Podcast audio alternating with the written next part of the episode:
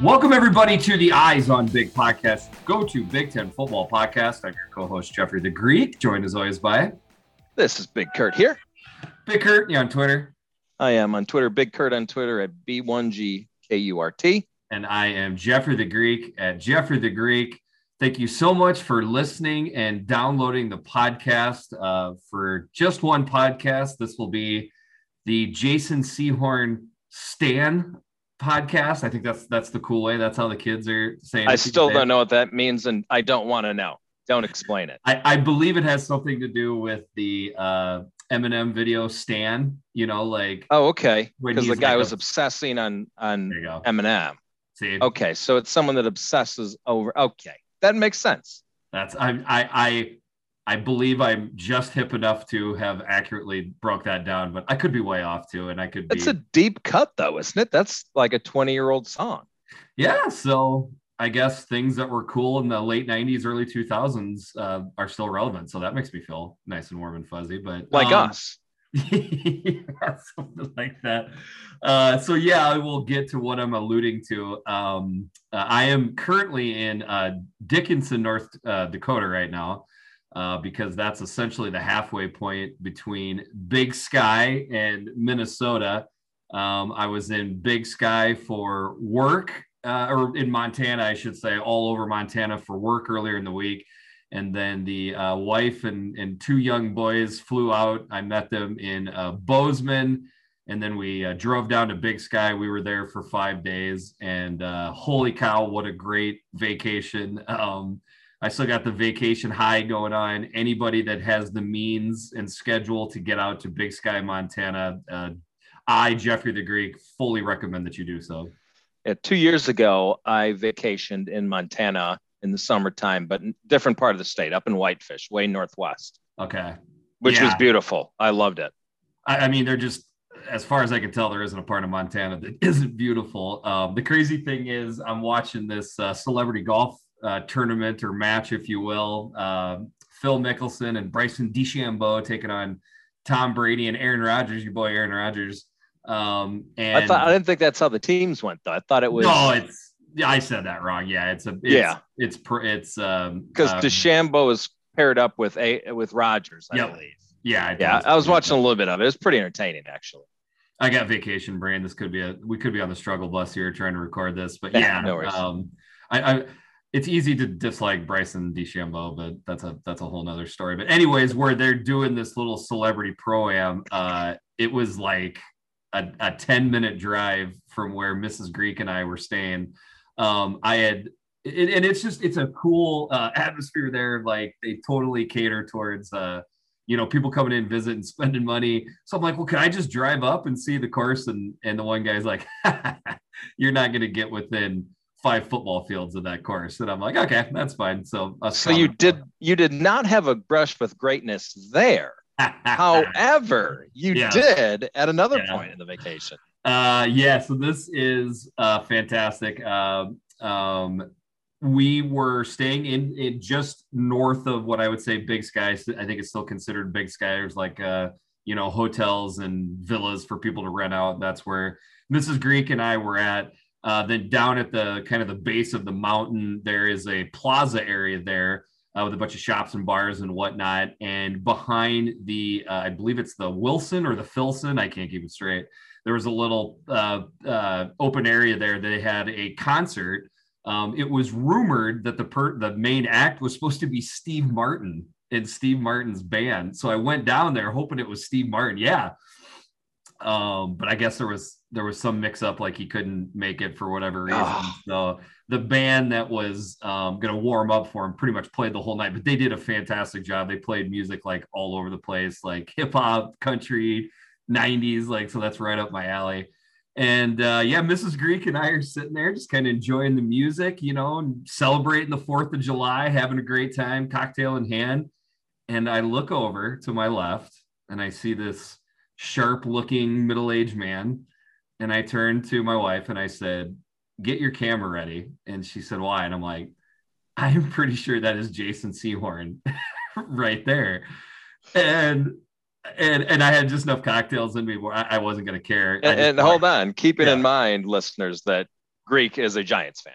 Yeah. So, um, so I walk over and I just kind of, you know, tapped him on the shoulder a little bit and he turned around. I said, listen, man, uh, hope I'm not bothering you too much, but are you Jason he Jason Sehorn? And he says, Yes, I am. I'm like, I'm like, hi, I'm I'm Jeff. Um, I, I, was a white DB in the Big Ten, and I'm also a Giants fan. So obviously, I, I followed your career quite a bit. I, I, I appreciate you, you know, saying hi. And he goes, "Well, I'm Jason."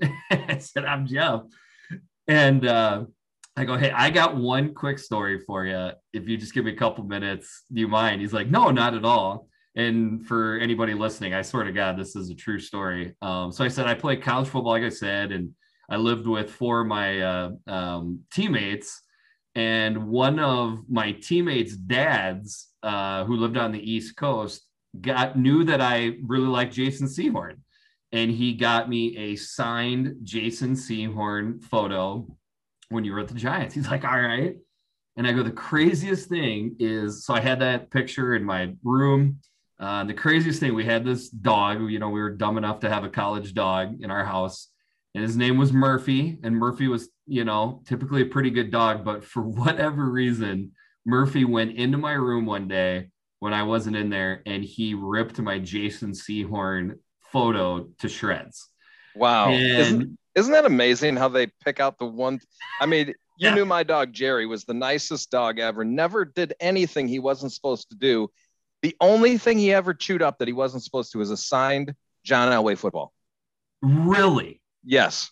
Wow. So it's like you almost kind of wonder if it's something with a sharpie on the. I don't, I don't know. know. Like drew him to it.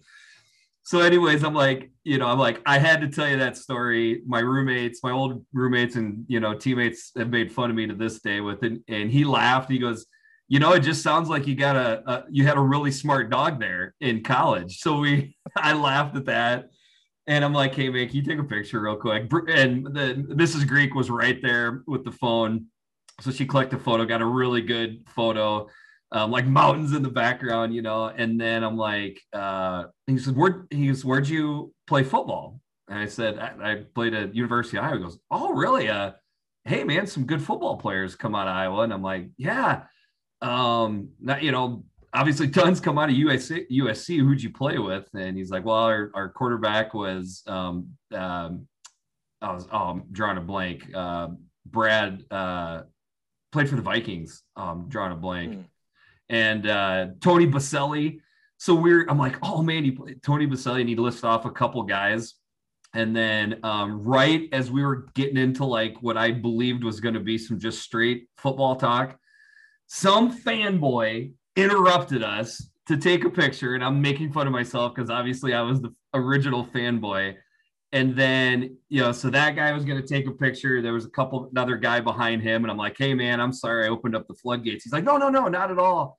Uh, and that was it. We got separated. Um, he he walked by me at something at some 20, 20 minutes later or so and was made a comment about the uh, balloon maker girl for the kids being the most popular person there. And I laughed and I don't know. I just I I could really be feeding into my my own you know fantasy, but I, I believed Jason Sehorn and I were about ready to to have a really awesome football conversation, and I was robbed. But hey, until you ruined his night and made everybody come up and say hi to him. You know, before that, sense, it was going great. It was my sense that Jason Sehorn uh, or as I call him Jay Horn, you know, we're, we're best buds now. Um, I don't think he really minded too much, but anyway, there you go. There was, there was one of my, my good stories for the trip. Well, that's fun stuff, man. Yeah. I saw the yeah. picture. That was pretty cool. Um, all right. So we don't have any housekeeping per se, but I did want to bring up one tweet from a Mike Farrell at uh, rivals.com. He's the, the, the top dude over there at rivals.com for recruiting. I thought he came out with an interesting tweet about NIL and this tweet is Mike Farrell's top programs for NIL. So that to me, that says producing the most revenue for the players, I think is what he means. Not necessarily who is going to help the most, who is going to catapult the most. I, I just see it as who are the ones that are going to reap that the players are going to reap the most revenue from. Does that sound yeah, right? I think I, I, agree with you, but I would say the two are tied together, right? If whatever, a little bit, yeah. And I and mean, I'll go whatever, through whatever school is able to capitalize on it. You would think would be able to capitalize on recruiting, and if they're capitalized on recruiting, then one would yeah. but I, capitalize. I guess my point is these are all blue bloods, so they're already doing well. How much is it going to help them? How much is it going to boost them up in the national scene? And there's one that sticks out quite a bit. Now they're all blue bloods, and I'll go one through ten. Alabama, Notre Dame, and number three is it Nebraska. Like he thinks that is this is really going to help Nebraska, LSU, Ohio State, Clemson, Texas, Georgia, Oklahoma, and USC. So I, I have to think Mike Farrell has much better insight into this than you or I from his perspective, from his position. So he's just saying this is going to make the rich richer. Yeah, I mean, um, uh, you know what? Let's since this is a you know Big Ten podcast, let's separate the Big Ten teams out. Uh, I mean, number sure. one, every time I see one of these lists made, I, I Nebraska's on the list. Um, I think Nebraska takes a lot of pride. You know, they were one of the first schools to really, you know, go hard in, in the paint for for lifting. You know, and then nutrition. Uh, they want to be on the cutting edge of branding players and their facilities facilities too. Yep. Uh, so the branding players is their next thing that they want to separate themselves with. Um, like almost to the point where I wonder if you know Nebraska administrators and coaches and maybe even fans to a certain degree are feeling the heat. Like, I mean, they're on every list, like to the point where you know you're really expecting them to pull you know a rabbit out of the hat, so to speak. Uh, but it'll be interesting, obviously, to see how that that uh, transpires for a ton of teams, but you, you, could maybe make an argument Nebraska is one of, if not the most interesting team. Well, so that's the thing that's always interested me is how much can a team elevate itself in the big picture from this, and who are the ones that are going to elevate themselves? So top 10, he only has two Big Ten teams, Nebraska and Ohio State. I mean, you, you got to figure Ohio State's going to be fine. But this is kind of my fear was the last thing that college football needed was was – to be skewed more to the blue bloods and less to everybody else. But that, uh, I think that's probably what's going to happen here. I still don't know. I, I still stand by the mantra on NIL of anybody that acts like they know exactly how this is going to play out is just kidding themselves because we've never been here before. Um, um, I'm not against it. Again, I I believe that people should be able to to you know profit off their name their image their likeness. So i'm not against it. I still just don't know how it's going to play out. Um, uh, to me penn state and michigan could very much be on that list as well. Um, michigan has a gigantic wealthy amount of alum that would i believe get involved and get in the game. So I, I don't understand why they wouldn't be higher. Um, and the one thing me and you kind of briefly talked about earlier today when I was on the road is, you know, there still is a finite amount of five star and really high four star football players. So uh, that that's what I'm thinking about is, you know, if they wind up going to the schools that Mike Farrell has listed out there, that wouldn't change things up that much because that's where the five star and high four star players are already going. That's true. Um, so is the interesting thing the mid to lower four stars? Because if certain teams start gobbling them up, maybe that makes where the difference is at. Maybe. I have no idea. There's so a couple of things that happened just in the last couple days here. University of Miami is has a partnership with some company, and I sorry I don't have the company's name, but every single scholarship football player for the University of Miami is going to get essentially a stipend. It's going to be, I think, a, about six thousand a year. It's not huge, but it's something. On top of what I would believe is the stipend they're already getting, that's which is know, probably about the same, something like that, right? Yeah.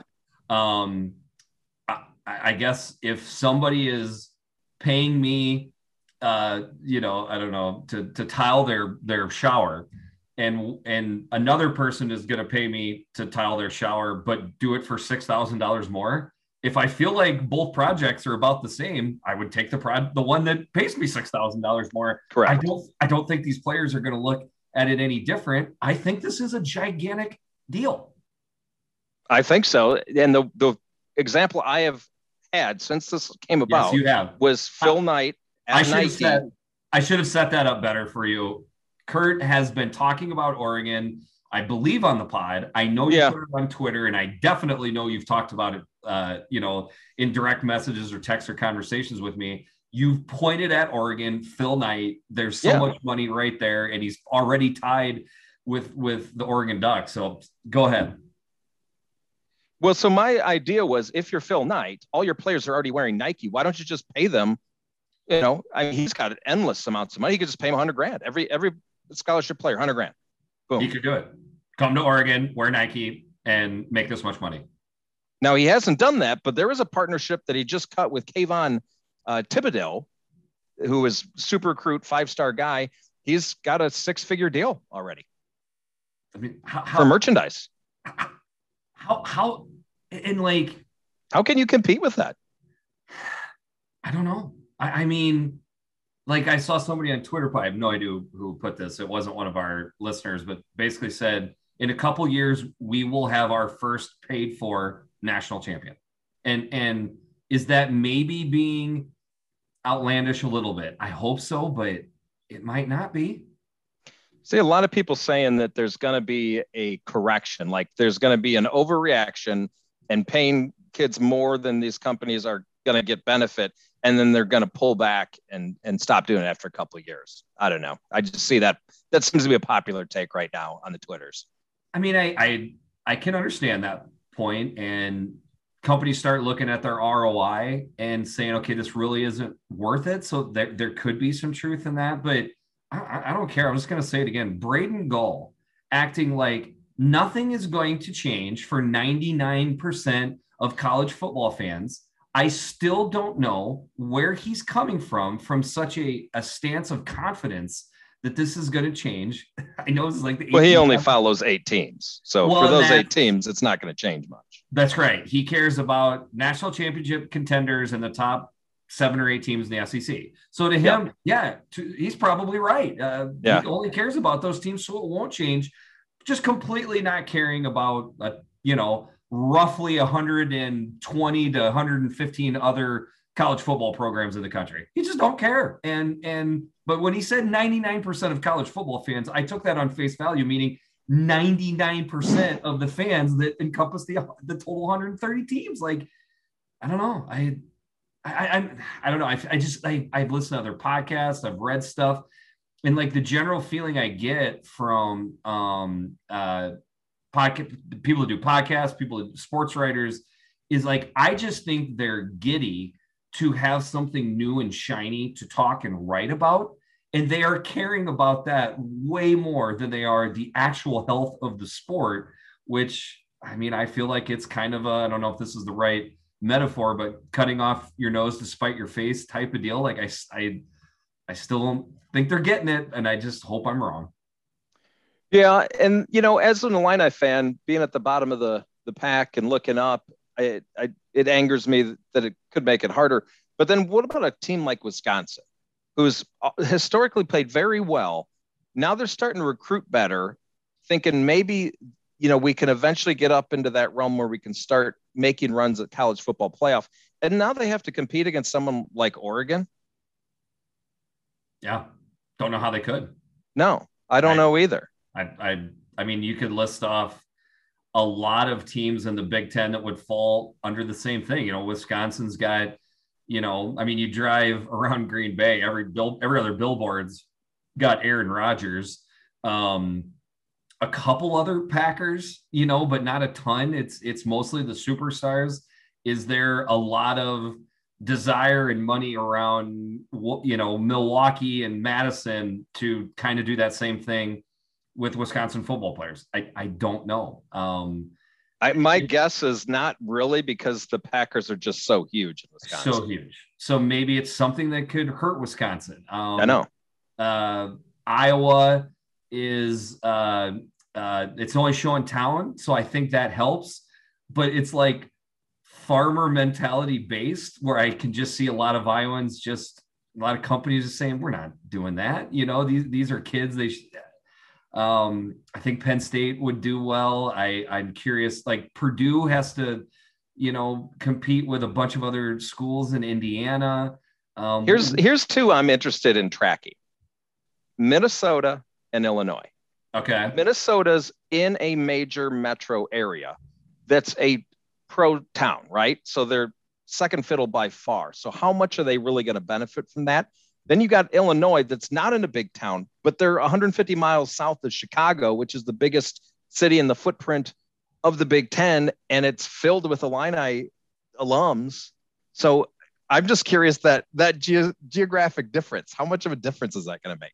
And then you got Northwestern literally in Chicago, yeah. you know, or right. as close as you can be. Um, I, I thought the one of them that you were going to go with for Big Ten schools is Maryland for whatever Oregon is doing with Nike. Maybe not to a certain degree, but but Maryland could do with Under Armour. Could, could Yeah. Maryland wind up being the the second biggest team in the Big Ten? I mean, I'll just say this: if if if if if there is a situation where Maryland and Under Armour team up and they are just they they go off the charts with recruiting and therefore success on the field. Braden Gall and all these people that said nothing was going to really change in college football are dead wrong because that would be proof enough to me on how much different the landscape has changed if something like that happened. And speaking of Champaign and Chicago, what about Piscataway in New York City? Jersey, uh, I mean, Rutgers is interesting. It, it, It could be a thing. Yeah. And that's a huge school with an enormous enrollment, just like Illinois. So their alumni base is enormous.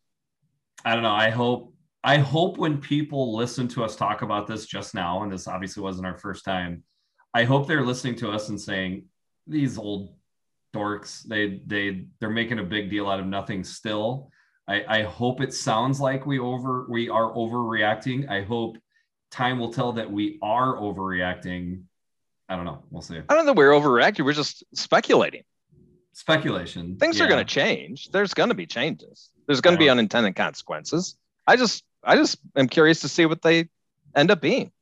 I mean, if it's if it winds up being a 95-5 thing, you know, where the top five percent make most of the money, I don't think that would change things a ton because again, those guys are already getting paid well to go play in the SEC.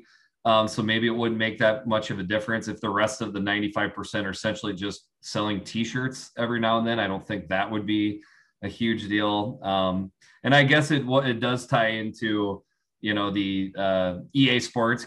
They've essentially come out and said, you know, we'll probably have the names of the players in the game. It's in the game. And Um, tell you who will not be impacted by that. This guy. No, I understand. I, I will be. I'm I'm looking forward to hopefully playing that video game with my son someday. Um, now the only thing is, and this is a deep cut for the you know NCAA football dorks like me, and I know there's a ton of them. Um, the coolest part of the game was you could get the game, and then you could download the roster. At one point, you had to physically get the the disc that you plugged into the PlayStation or whatever, and then somebody would program all the names in and then uh, so you would download them. So for you know fifty bucks, you got the game. For twenty five dollars, you got somebody did all the names and ratings and everything. That was one of the coolest parts of getting is that you felt like you got bootlegged you know info to for the game and it was the coolest thing in the world i would never turn the game on until i got the the download um if it's already going to be in the game it'll kind of take a little bit of the fun out of it but trust me i'll i'll still be playing it That'd be cool if they just included a little thumb drive for you. Your, Yeah. your bootleg thumb drive with the with the rosters on them, just for old time's was- sake. One of the best bootleggers was was out of Iowa actually. Um, for Oh, yeah. doing those, so it was fun. But um, I'm sure this will be an, an an ongoing thing that we'll talk about. Anything else you want to talk about it now, though? Nope, that's it. That's all I have to say. All right, so we'll go ahead and introduce our uh, favorite segment, maybe that we've ever done by the fans for the fans. We've got three more interviews that we've done. Apologize to these three gentlemen; they did their interviews quite some time ago. Uh, we kind of just uh, had some uh, interviews that we already did, and of course, we were up against my uh, vacation. I just could not get this podcast recorded. So first up will be the super one at Super Crawl, and he's did a really good job talking about the Wisconsin Badgers. Uh, next up will be Alex Davis at Hoosier AI 111, obviously talking about Indiana and heck, why don't we just put them right up against another Big Ten West team, their rival, Greg McManus at Greg MCL and K, and he's obviously going to do Purdue. Uh, please take a listen. I think all three of these guys did a really good job. All right, we are now joined by our Wisconsin super fan, the super one, at Super Crawl and uh, Soup, Super Crawl, whatever you want to call it. Welcome to the podcast, my man. Hey, thanks a lot, Jeff. Appreciate the opportunity to be here. So we had talked offline before we started recording. Um, our goal was to find uh, people that listen to the podcast, you know, to come on to ours, and then for you, we wanted to have somebody that was more specific, a Wisconsin fan, you know, not a not a Packer fan that's kind of a Wisconsin fan. Um, I know our listeners can't see, but Soup's got. I mean, he's in a he's in a Badger man cave right now. We definitely are talking to a Badger football fan, correct? Absolutely, hundred percent through and through. You know, my neighbors, uh, they're quite busy on Sunday afternoons, but when they come into my basement, they know that I'm a Saturday guy. Fantastic. That's good. That is exactly who we want. What we wanted for this. Um, and then if I could add too, Soup looks he looks like a Wisconsin guy. He's a big dude. He looks like he could be a pulling guard in some some capacity. So I, I feel I'm feeling very good for who we got here. So all right, we'll get you a chance to explain you know yourself a little bit more. We'll do the same five questions that we've done for everybody else. So first one out is is kind of a two-parter. Uh, tell us a little bit about yourself, why, how you became a Badger football fan uh, and then, as best we can, we'll just weave that into you telling us about uh, your, your most fun, you know, Badger moment for for the football team. All right, cool. Yeah, thanks. Um, so I grew up in in southern Wisconsin, not far from Madison, and uh, back in the day when I was a kid, I'm just the right age that I remember that they were bad, but that's not dominating my childhood memories. My first like vivid memory of the Badger football program is hey they they uh, were able to hire away the defensive coordinator from Notre Dame, some kid named Alvarez. Yeah. And uh, of course Barry came here to try his hand at the the uh, rebuild that was necessary and uh, been quite successful. Worked his all, way all the way up to uh, being the new shadow commissioner of the Big Ten. So generally speaking, late elementary, middle school, or whatever is when kind of Barry took over for you. Yeah, pretty much. You're right around that time. Yep. So I think they call that the formative years. So right when you were in your formative years was right when the Badgers took off. So I, I guess it would make sense why you're you're broadcasting from a Badger man cave right now. Absolutely, yeah. It's really been awesome because, like I said, I, I can appreciate that they were bad, and I don't take it for granted. Um, but certainly, you value the success that we've had over the recent history. Very healthy perspective. So I'm curious about the next question. Your your favorite moment or favorite you know season or whatever it could be the early ones with with barry. It could be some of the heights you know wisconsin's reached since then. What what do you got? Sure. Um, you know i think a lot of people when you think about your favorite ma- moments as a badger fan um, a lot of people will say you know the gilreath kickoff return against ohio state that just kind of set the tone for that big upset um, melvin gordon's 408 game. Uh, but i have to leave those off because i wasn't there for those and i've got a top three of my own. Okay. Had a chance to be down in Indianapolis for the first Big Ten championship and the big fourth and six pass from Russell Wilson to Duckworth down to the goal line and punch it in and go home with that big trophy. That was awesome. Yep. Um, the atmosphere when LSU came to Lambeau, you know, in and around the field, just the fans from out of town and and inside the stadium, I, sadly, probably louder for that Badger game with a mixed crowd than most Packer games, and that tells you a little bit about kind of Packer crowds, I guess. But that's a whole different podcast. That's interesting. And, you know, being an Iowa fan, I'm not saying I cheer for Wisconsin all the time, but I can assure you I was cheering for Wisconsin that day versus LSU and the SEC. So nice. Okay. Keep going. Yeah. That was fantastic. You know, when Connelly blew up Fournette in the hole and nobody knew who this guy was, you know, just a walk on kid out of Minnesota. And little did we know that, you know, he plays out to be an NFL player too. Um, but my top highlight is Quintez Cephus running wide open on a post pattern right to me in the TCF Bank end zone, catching that ball from Coan 2019. And uh, of course, the Badgers go on to win in the snow, and PJ Fleck's still makes a ring about it. got you know it wouldn't be it wouldn't be one of these interviews unless somebody got a little bit of a dig in with one of their rivals so well done soup i am i am very impressed man good stuff um so kind of folding that into you know maybe a little bit more national scene podcasts whatever what do the national guys get wrong or maybe just what's the one of the more annoying tropes that they have about badger football sure you know i'd say they've gotten better um, because Wisconsin as a brand and a program has been pretty stable for you know 20 years or so. Um, so there's not as much that they do badly, but I got a couple things. The first thing I'd say is the preseason rankings for Wisconsin are regularly way off. If we start in the top 10, oof, that's a that's a harbinger of doom. Something bad's going to happen. And when we start lower ranked, we tend to end up higher. You know, three out of four times we've ended up ranked top 10. We haven't started in the top 10, and two of those we started unranked. So it's kind of interesting. You want the respect by being ranked higher to start the season, but yet, you know, double-edged sword like that. I I totally understand that. Yeah, yeah. If people pay attention to the data, you probably don't want to be top 10 as a Badger fan. I thought something maybe you would talk about is just, uh, you know, I feel like Wisconsin deserves the credit to be up with and I'm I'm mostly annoyed by the you know the the SEC ESPN you know brotherhood that they have, and you would think by listening to them, teams like Texas A&M or sometimes Auburn or whatever uh, are are so much more talented and better of a football program. Wisconsin, I don't I don't even believe they're on the same page. I believe Wisconsin's a step up from those programs. I don't know that from my point of view, I believe that's what would annoy me as a as a Badger fan. Yeah, you know, that's interesting because I think obviously you're totally right. You know, you talk about any measure of wins or success over a period of time. Wisconsin is blowing a lot of those programs out of the water. Um, you know, Melvin Gordon got Auburn in in the Citrus Bowl um, that year, and we've we've had success against those teams in those out of conference matchups. You know, LSU came into Lambeau ranked top ten, and you know Wisconsin beat them. It, it's I don't really you know, I don't really worry about that too much because that's just people talking, and I think a lot of a lot of the audience who's savvy knows enough not to pay attention to that. Healthy attitude, healthy attitude. All right, so we will move on to kind of focusing on the upcoming season. What is something that excites you the most about the 2021 Wisconsin Badgers?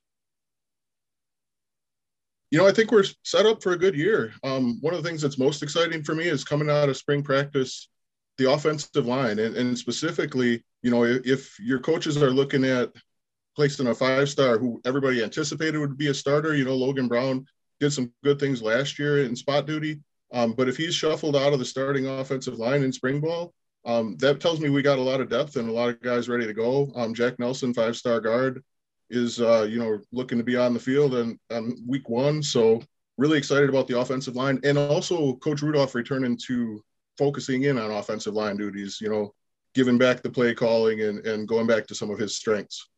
I, uh, as as an Iowa fan, I am not happy to hear that the play calling is going back to Chris. Um, I think that's going to be a huge advantage, something that maybe haven't heard much about. It's interesting you bring that up because that's that that definitely is a positive for me. Mm-hmm.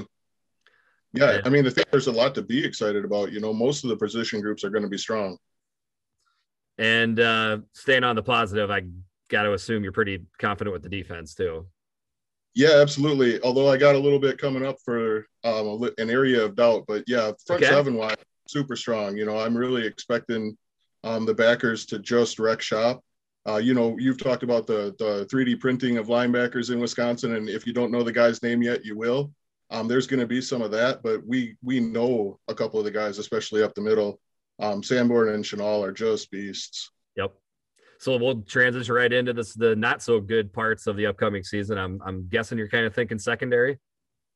I am, yeah. You know, I weighed running back depth, um, but I think with the recent addition of Mellusi, um, that that helps with that a little bit. But we're still, you know, one or two nicks away from a bunch of freshmen and guys who haven't really seen the field there. But I really am thinking DBs. You know, um, Wisconsin is going to play five DBs over half the time on defense you know, everybody says, you know, three, four alignment, but only against Iowa and Minnesota, you know, most of the time it's a two, four, five or, or other kind of odd sets. So Leonhard gets pretty creative there. But when you're playing that many defensive backs, and there's a bunch of guys who have seen the field who are pretty experienced, but not a lot of like explosive, I know that guy's a dude kind of players. Yeah. And so we really need to see some more growth and and you know some big playability out of the secondary um, teams that beat Wisconsin beat them by throwing consistently or throwing over the top. So if we can get some good defensive backfield play, we'll be tough. Yeah, that is something I've, I've thought about a lot with the Wisconsin defense. Is I mean, it's hard to pick it apart, but you you just hit it is right there, um, and I believe that's what uh, um, point meaning you can touch up the Wisconsin defense by by throwing you know uh, past it. it just so happens that there's not a lot of offenses in the Big Ten West that are set up for that, and it's kind of just one of those things that seems to work out with for Wisconsin, or maybe it's by you know designed by Jim Leonhard.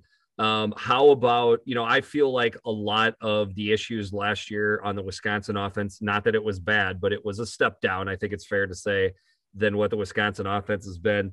Uh, new quarterback, a lot of injuries at the pass catching position. How do you feel like, you know, the team's progressed and getting healthy in, in the pass catching area? Sure. You know, I think you you hit on it right there, getting healthy. Um, they didn't anticipate being without Davis or Pryor for pretty much, you know, the whole year, two thirds of the year. And so that really pushed a guy like Chimere Dike into the starting lineup before he was probably ready. You know, explosive athlete, um, but learning as he goes. And then you're relying on, you know, five foot six, five foot seven Jack Dunn to be a starting receiver. Um, that's not a fair situation to put anybody in, let alone the way that the uh, pandemic affected the who was available any given week and offensive line continuity. You know, if you're not rolling out the same five or six guys regularly, there's going to be some missed calls and some missed protections, and, and we saw a lot of that. Yep, absolutely. And I I think one thing I've listened to a, a couple Badger podcasts. I I don't think um you know you're you're uh oh my god I'm having a brain fart with your running back um Jalen Berger. Yeah, Berger. Sorry. I don't think he was, you know, he wasn't completely integrated into the offense. He was mostly a running back last year. I'm sure he's going to be uh, much better in the pass protection uh, side of things and maybe even catching the ball. I think you're going to see more out of him this year. Yeah, I would agree too. You know, besides that, he had some lapses a little bit in pass pro, or he had to come out and Groshek played a lot. Um, you know, he's going to be uh, developing to where he can be more of a bell cow. You know, last year he never touched the ball more than 15 times in a game, even when he was, you know, playing well and pretty hot. Uh, so this year, I think he'll get some more touches. Well, after four years of Jonathan Taylor, never freaking missing a game. It, it was actually kind of refreshing to see a couple hiccups at the running back spot for Wisconsin for once. All right, so that gets us that gets us right into the last question, which is just you know kind of a general prediction what you want to make for for your for your squad. You know, and looking over the schedule for the fall, um, it's really going to come down to about three toss-up games.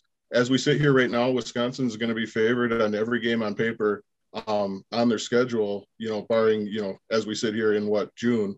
Um, but it's going to come down to those three games with opening against Penn State, Notre Dame three weeks later, and then uh, the Iowa game. And I'm thinking, you know, Wisconsin tends to be, we're, we're at risk of losing a game we shouldn't lose, and we'll probably drop one of those three. So I, I see Wisconsin ended up maybe around 10 and 2 you know we're lucky we get northwestern at camp randall stadium where you know things are less likely to turn weird um, ryan field's been of course a house of horrors for us uh, among others but you know i hate going down there it's just rough um, but i'm really hoping that uh, that we also you know continue to stick the screws to the gophers in that axe game and of course uh, burt bowl one down in champaign is an interesting game you know Can't wait. something, something weird might happen all right, so ten and two, and I would assume to you that means a, a trip to Indy.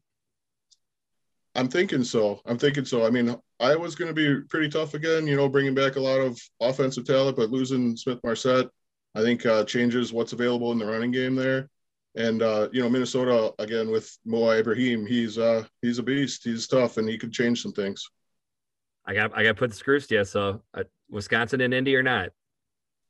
I'm going to go with yeah. You know, okay. other people might disagree, but I'm I'm planning on being down there, and I'm definitely going to be in Chicago for that Notre Dame game as well. So, you you seem like you've traveled to a lot of good games. So, man, I I hope you see a good one, and I I will definitely be cheering for the Badgers that day. I promise. Thanks a lot. Appreciate the support. All right, man. You did a great job. Anything else you want to add before we take off here? I'm just going to play up another trope and say, you know what, Jeff? Thanks to the Eyes on Big podcast and uh, on Wisconsin. All right, fantastic. That was Super Crawl. Give him a follow on Twitter, and we will talk to you soon. We're here right now with Indiana Hoosier fan Alex. You can find him on Twitter at HoosierAl111. Alex, welcome to the show. Thank you very much. All right, so I'm going to get right into it and start with the first question Why are you an Indiana fan? And what's your best memory of being an Indiana football fan?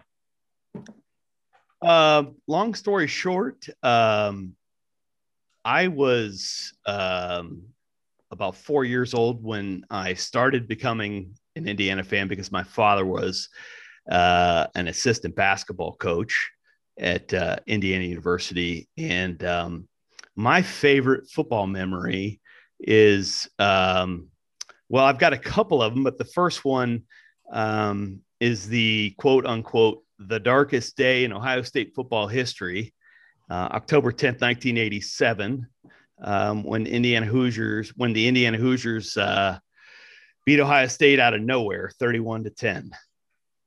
So tell me, was that an unexpected? Was it a huge upset? Do you remember the line or anything like that? What, what yeah. was it, what was it like going into that game? I, it was before I started my degenerate habits, but uh, I, I, was uh, 12 when it went down. Um, it, I do know that it was Ohio State was 3 0 and 1 uh, at the time they played the game. Um, and I know that absolutely nobody was expecting Indiana to win that game. Um, the game was tied 10 to 10 at half. And um, Indiana outscored Ohio State 21 to nothing in the second half and beat them 31 to 10.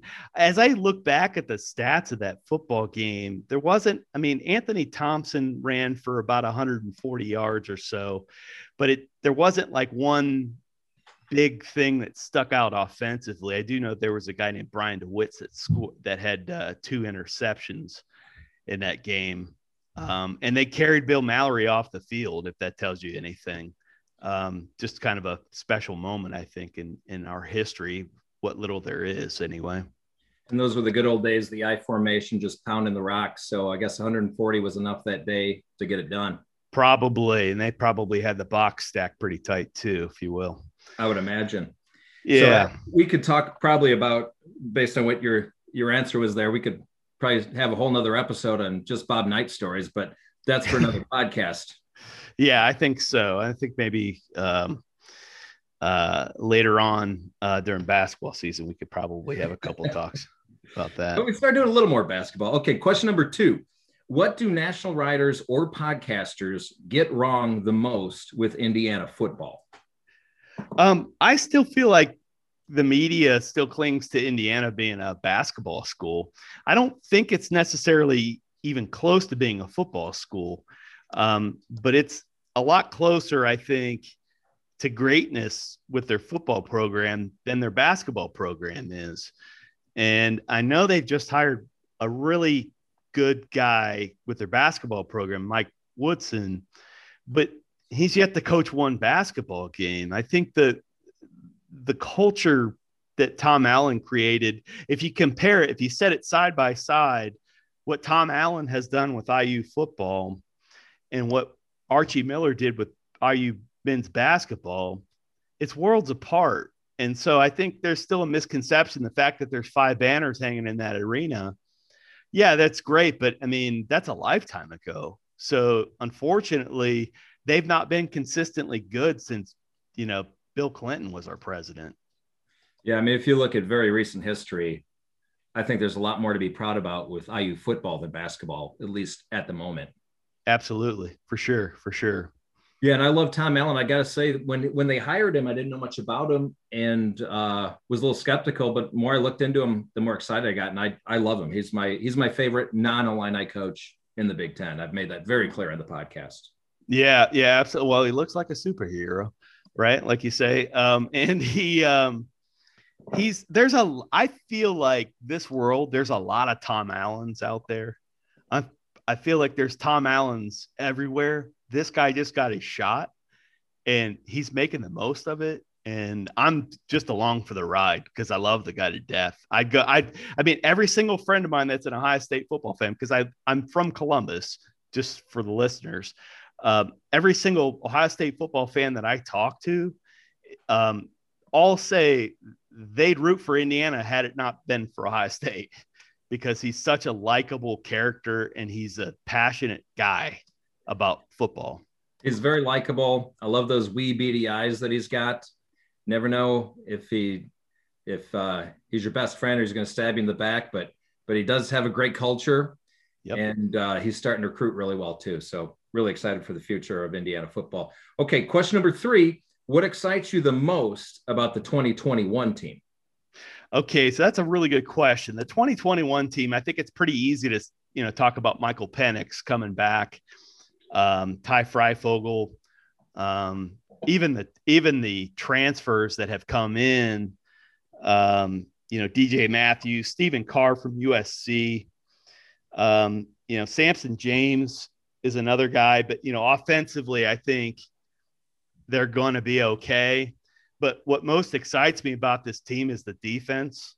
Um, not only with the transfers, but with our secondary. I think the secondary um, is probably a top 10 secondary in the United States, which I don't think we've ever been this good defensively um, ever at Indiana. They lose Jamar Johnson, which is a huge loss, but boy, I love the cornerbacks at IU. Yeah, absolutely. Um, uh, ironically, Tiawan Mullen's little brother, who's a four star, is currently in Bloomington for a recruiting a, a, an official visit. Maybe I'm not sure, but he just posted on Twitter, um, and and I'm excited to hear that. And then also, uh, Deland McCullough is a new hire. He was previously our running backs coach, um, but all three of his sons um, are coming to Indiana to play. And one of his sons just decommitted from Ohio State, and he's a safety, and he is a national prospect um, and uh, somebody that was a 2022 guy. So, I mean, I think, uh, boy, if we can get, if we can snag Tiawan Mullen's little brother, Trevell, and, and then have um, McCullough's uh, son that just flipped, and for the love of me, I, I just can't figure out his name. Um, if we could get him and those two guys to play together, boy, we would uh, be in great shape. Boy, if you can get him, you're just really stealing Ohio State's lunch after the Samson James thing. Absolutely. Yeah. And I think, you know, I, I think with Stephen Carr transferring from USC, Samson James kind of gets lost in the mix there, but I don't think people understand. He had a couple of games his freshman year, especially the Purdue game where he really played well. He got dinged up in that game. Um, but he he's a hard runner, and um, really, uh, you'll find out later on uh, my thoughts on our running game. But okay, well, I tell you what, you mentioned one name. My favorite IU player has been for a couple years now, Ty Fryfogle. I am so excited for that guy coming back. I think Indiana offense with Penix and him and those running backs is going to be in good hands. All right. Yep moving on to the next question. Question four What concerns you the most with this 2021 team? What concerns you the most? Offensive line play is my number one concern. Um, and it's not that um, I'm worried about their pass protection as much as I'm worried about the way they run the football. Um, it's a Big Ten. So you got to run the football to have any type of success in the league. It's not smoke and mirrors. It's man on man up front. Um, and I, I really kind of struggle sometimes um, with with where things are with our with our offensive line in terms of being able to move the ball in short yardage situations. And um, that I guess that's my biggest concern um, up front anyway. So as a non-IU fan, I can sympathize with that a little bit. Uh, you, you, look at Stevie Scott, who was a great running back, and, and, granted more of a power back, but yards per carry for the running backs for IU has just not been great. They don't seem to break. They don't get big holes. They don't break a lot of big run plays. Is that fair to say? Absolutely. Uh, 2020, we were 10th in the conference in rushing. Um, I mean, if you look at um, you know the difference between 2015 and 2016, which is Kevin Wilson's last year, they went from second in the Big Ten. Now, I, I understand that they lost Dan Feeney and they lost Jason Spriggs, two guys that are playing in the NFL, good good draft picks. But if if you look at their drop off from 15 to 16, they go from second to 10th in the Big Ten. And it's just not acceptable to to think that you're going to be okay um, with being successful running the football um, and then you know have that type of drop off so i mean i think um, that's really the biggest concern the, there's actually one other small concern which is it's kind of been alleviated through this transfer portal I, I was very concerned with our pass rush defensively. Hmm. Um, but we've added two guys. We added, uh, ironically, your guy Ty Fryfogle's cousin, uh, Jer- Jaren Handy, and then Ryder Anderson. Jaren Handy came over from Auburn, and then Ryder Anderson came up from um, Ole Miss. So he played us in the bowl game, and then he transferred, he grad transferred to us. So uh, we added those two guys. I think that's that gives us some athleticism on the edge a little bit. Uh, gives us some some more pass rush. Um, Mike Ziemba's all right. He's he's formidable, but you know maybe James Head. Um, but after that, there wasn't much. Um, so I, am excited to have those two guys and some speed on the edge there for us. Yeah, that is good news, and and I agree that not much pass rush from the IU edge last few years, and and really you can go back pretty pretty deep. And when was the last time they had a great pass rusher? In it's been a minute. Nate Davis, maybe, and that's been since I played there. Yeah, absolutely. Yeah. I remember. So, I mean, yeah, I mean, like the the biggest issue with that was, um, you know, Kane Wommack, he's not with Indiana anymore, but I mean, it's it's still going to be Tom Allen's defense. So the biggest issue really was, I personally felt like we were blitzing too much. So we would send our linebackers time after time, and sometimes on these third downs, it they couldn't get off the field. And it's really, um, to quote Tom Allen, it's really come in. This game has really transformed into a third down game. So getting off the field at third down is is as big as anything. So um, the less that we have to blitz, I think, the better. Um, because when we send our guys, we're going to send them, and they're going to come hard. I mean, we've we used to last year we sent our cornerbacks a lot, uh, which is fun when you when you get a hat on the quarterback and you bring them down and you create turnovers, which is a part of a big part of what the defense is about. But on the other hand, uh, you can get caught with your pants hanging down there for a minute. Absolutely. Yeah, you always want to get to the quarterback without the blitz. That's that's ideal, right? For sure, absolutely. Okay, number 5, last question here. What is your prediction for the 2021 seasons for your Indiana Hoosiers? Well, for the first time in my life, I don't want to give too much information. I'm 46 years old. The first time in my life I feel like uh, boy, if we stay away from the injury bug, we win 10 games um, if we stay healthy. And I mean, we all know who that healthy person is. That's that's Michael Penix. So, uh, you know, if we stay away from that bug, um, you know, we'll we'll compete in the East. That that doesn't necessarily mean that we will um, beat Ohio State. I mean, I think Ohio State would need to slip up a little bit. Um, to to even have us being mentioned. And I honestly think that um, based on what happened week one of last year in our Big Ten season, Penn State's got a big old circle around our game. So I, am I've got some concerns about that one. And to be honest with you, um, week one is something that I don't hear a lot of people talking about Iowa. And it just seems like when people don't talk about Iowa, Iowa just comes up and they're fantastic. So that's just the way Ferentz is. That's the way he runs his program. And so I've kind of got those three games circled as like, boy, I'm really concerned about them. Even if we're run clicking on all cylinders, I, I just don't know. So I figure maybe we'll get one out of three of those. I hope so anyway. My question with so I, Indiana, even though it's rare they beat Iowa, they always give Iowa a good game. Isn't that correct? They do, right? Yeah, I, I think so. Um, I mean, like, I mean, we're Indiana, so we've been run off the field more than you know a few times by everyone. But it does seem like when we when we have a competitive team, uh, we can hang in with just about anybody, Iowa included. Um, I just uh, I know that there may be some bad blood with Indiana and a few of the football teams that had a say in them not competing in the Big Ten football championship last year. Um, and I think maybe Iowa might have been one, and I don't want to start anything, but I think they might have been one of the teams that um, were brought up in the conversation of, okay, well, they're supporting Ohio State. and I know Wisconsin was too. I don't, I don't even know if we've got those guys on our schedule, but I mean, I guarantee it, as big of a motivator as Tom Allen is, he's going to be circling these games and going, these guys didn't want you last year. This is, I mean, he's just going to create this uh, storm of anger, I guess, if you will.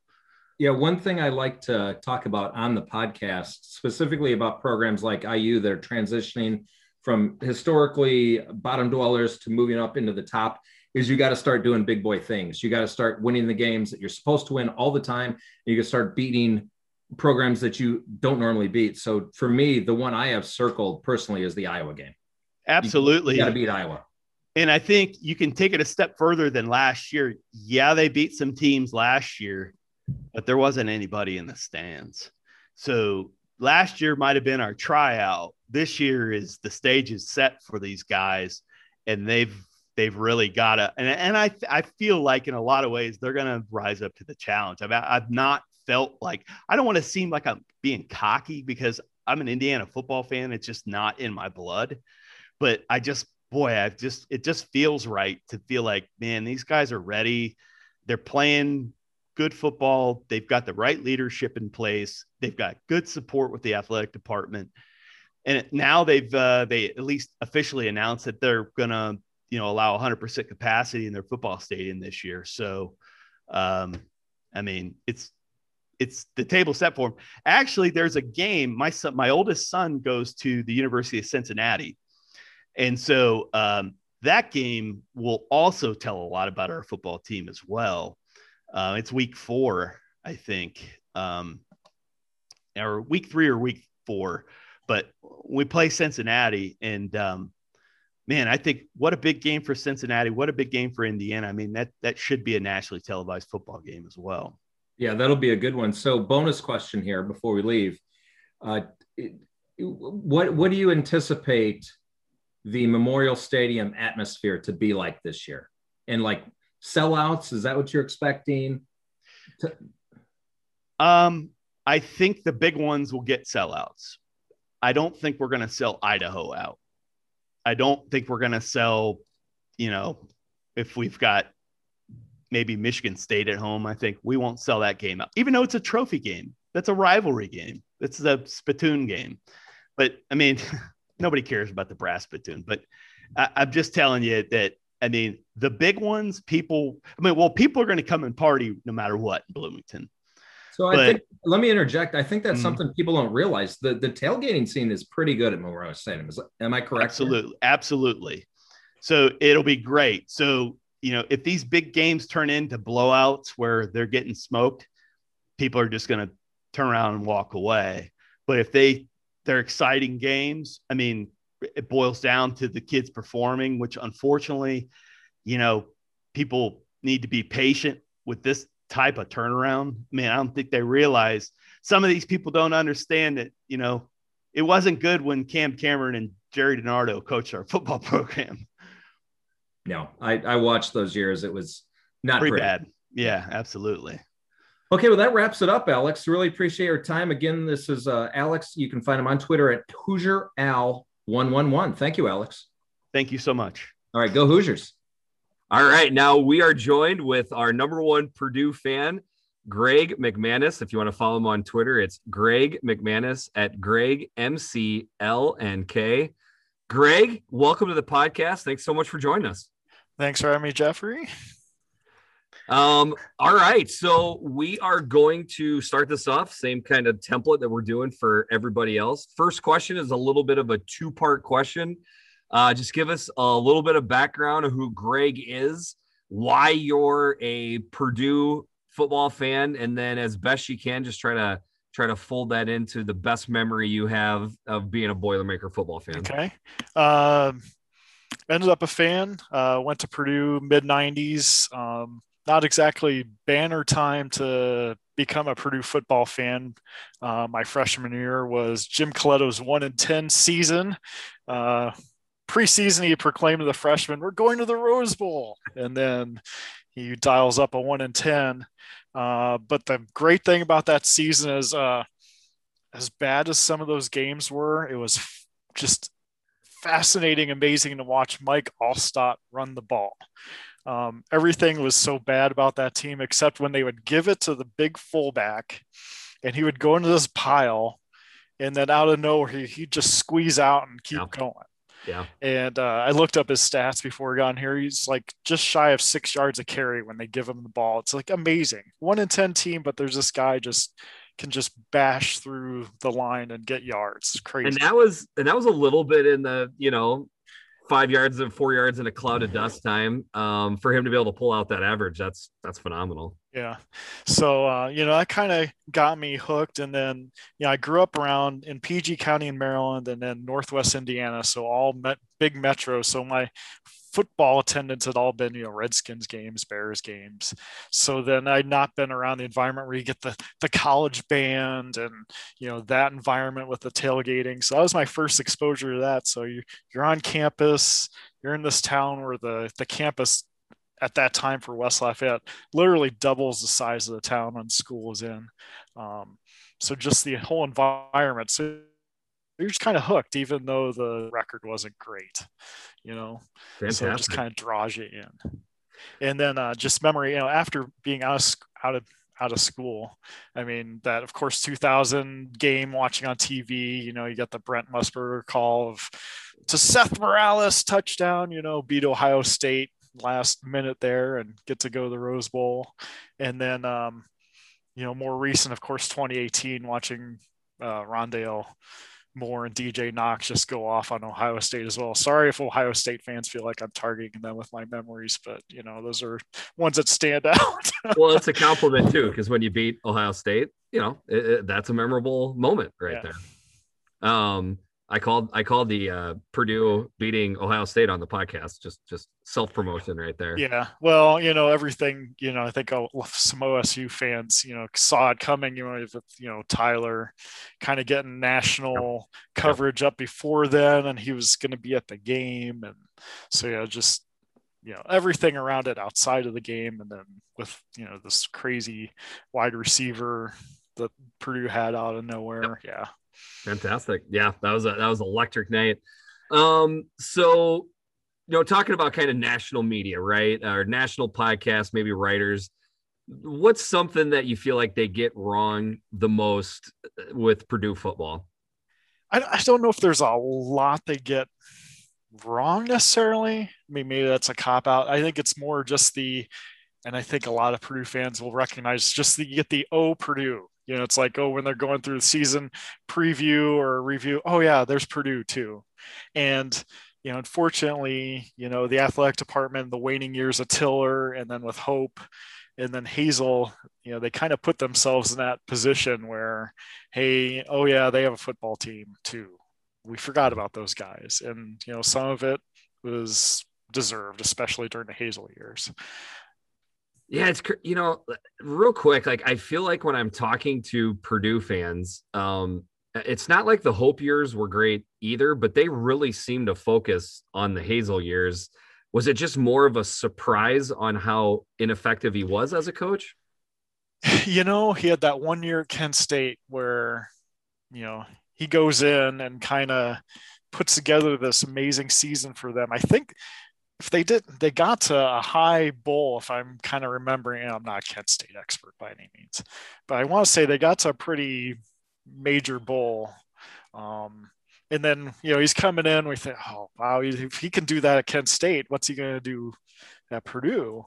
and he comes in. He has Danny Etling. You know, he secures him as a quarterback commit. He comes in, and he's got a couple of good wide young wide receivers. And we think, oh, this is going to be pretty good. And just it was a disaster.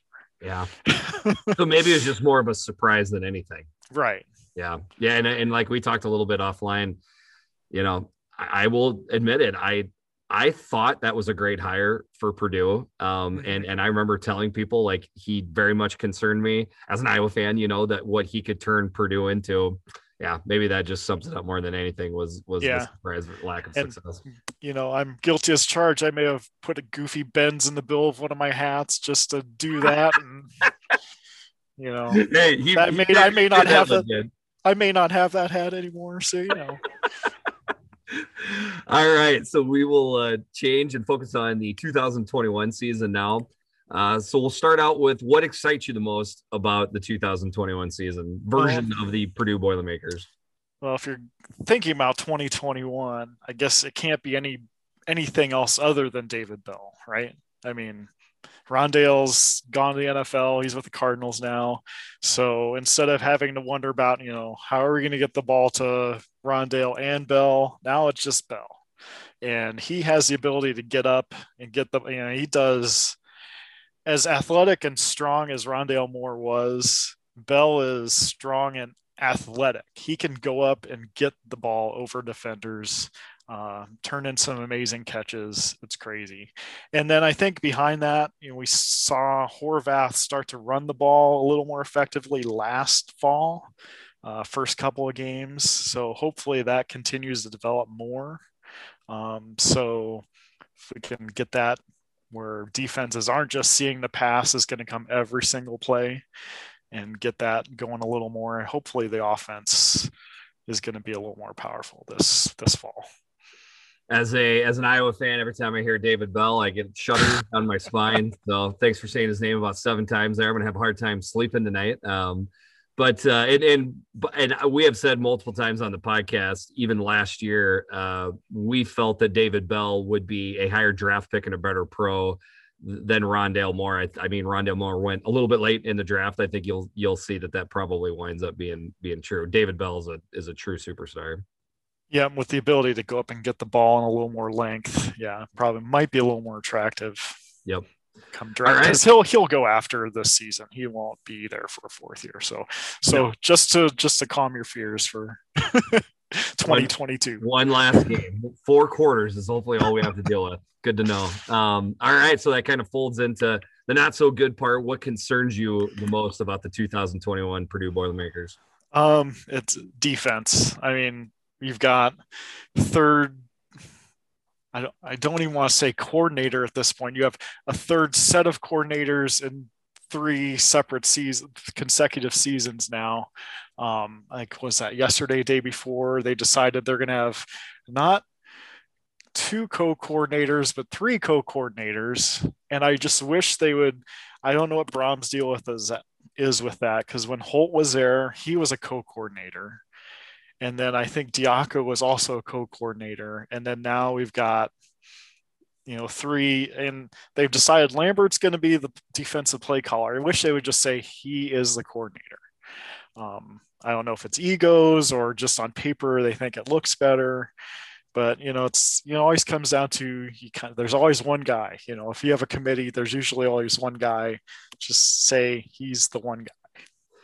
And yeah, then we, um, we recorded earlier on this topic, a lot of what uh, I said, you're saying now. So it's it doesn't make a lot of sense to me. It doesn't mean it, it it won't work, but it's it's a different take on on how to do it. I'll say that much.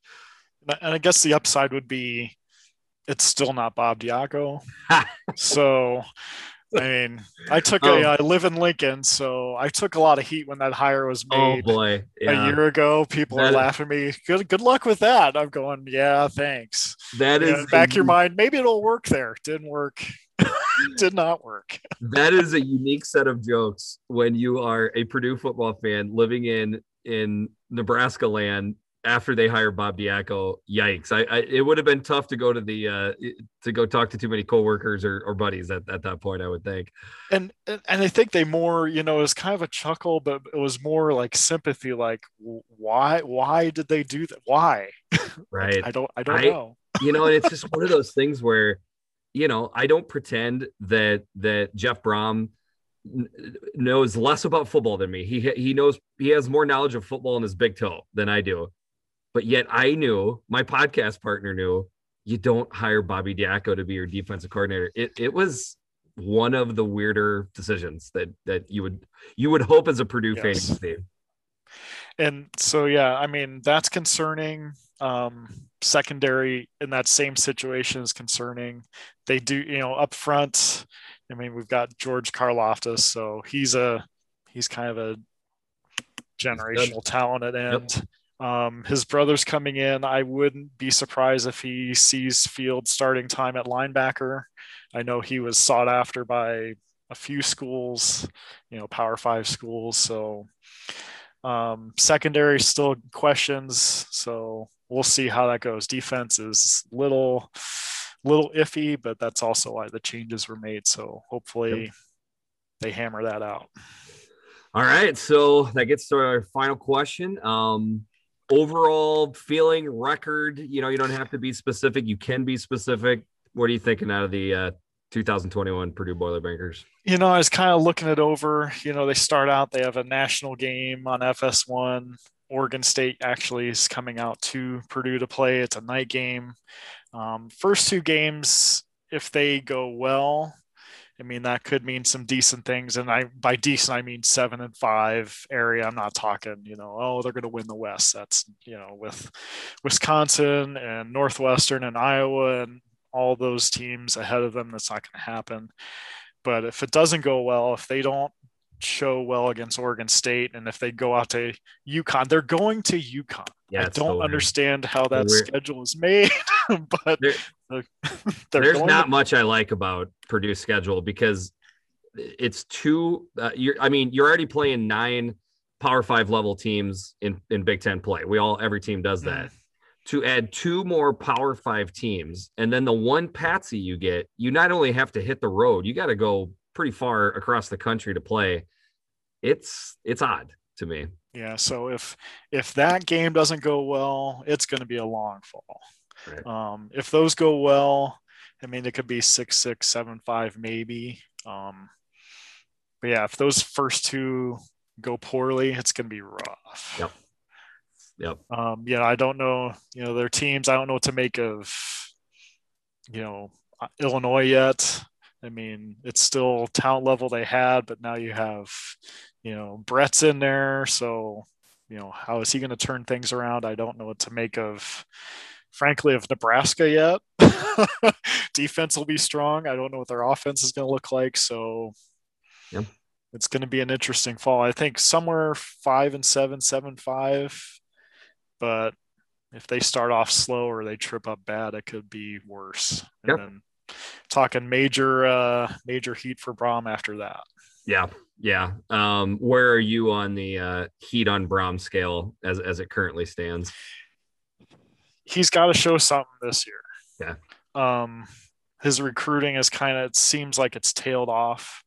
Like I think, from my perception, is he he got, you know, he got Rondale. He went secured Rondale and got him to come great. And then he got Bell to come, good.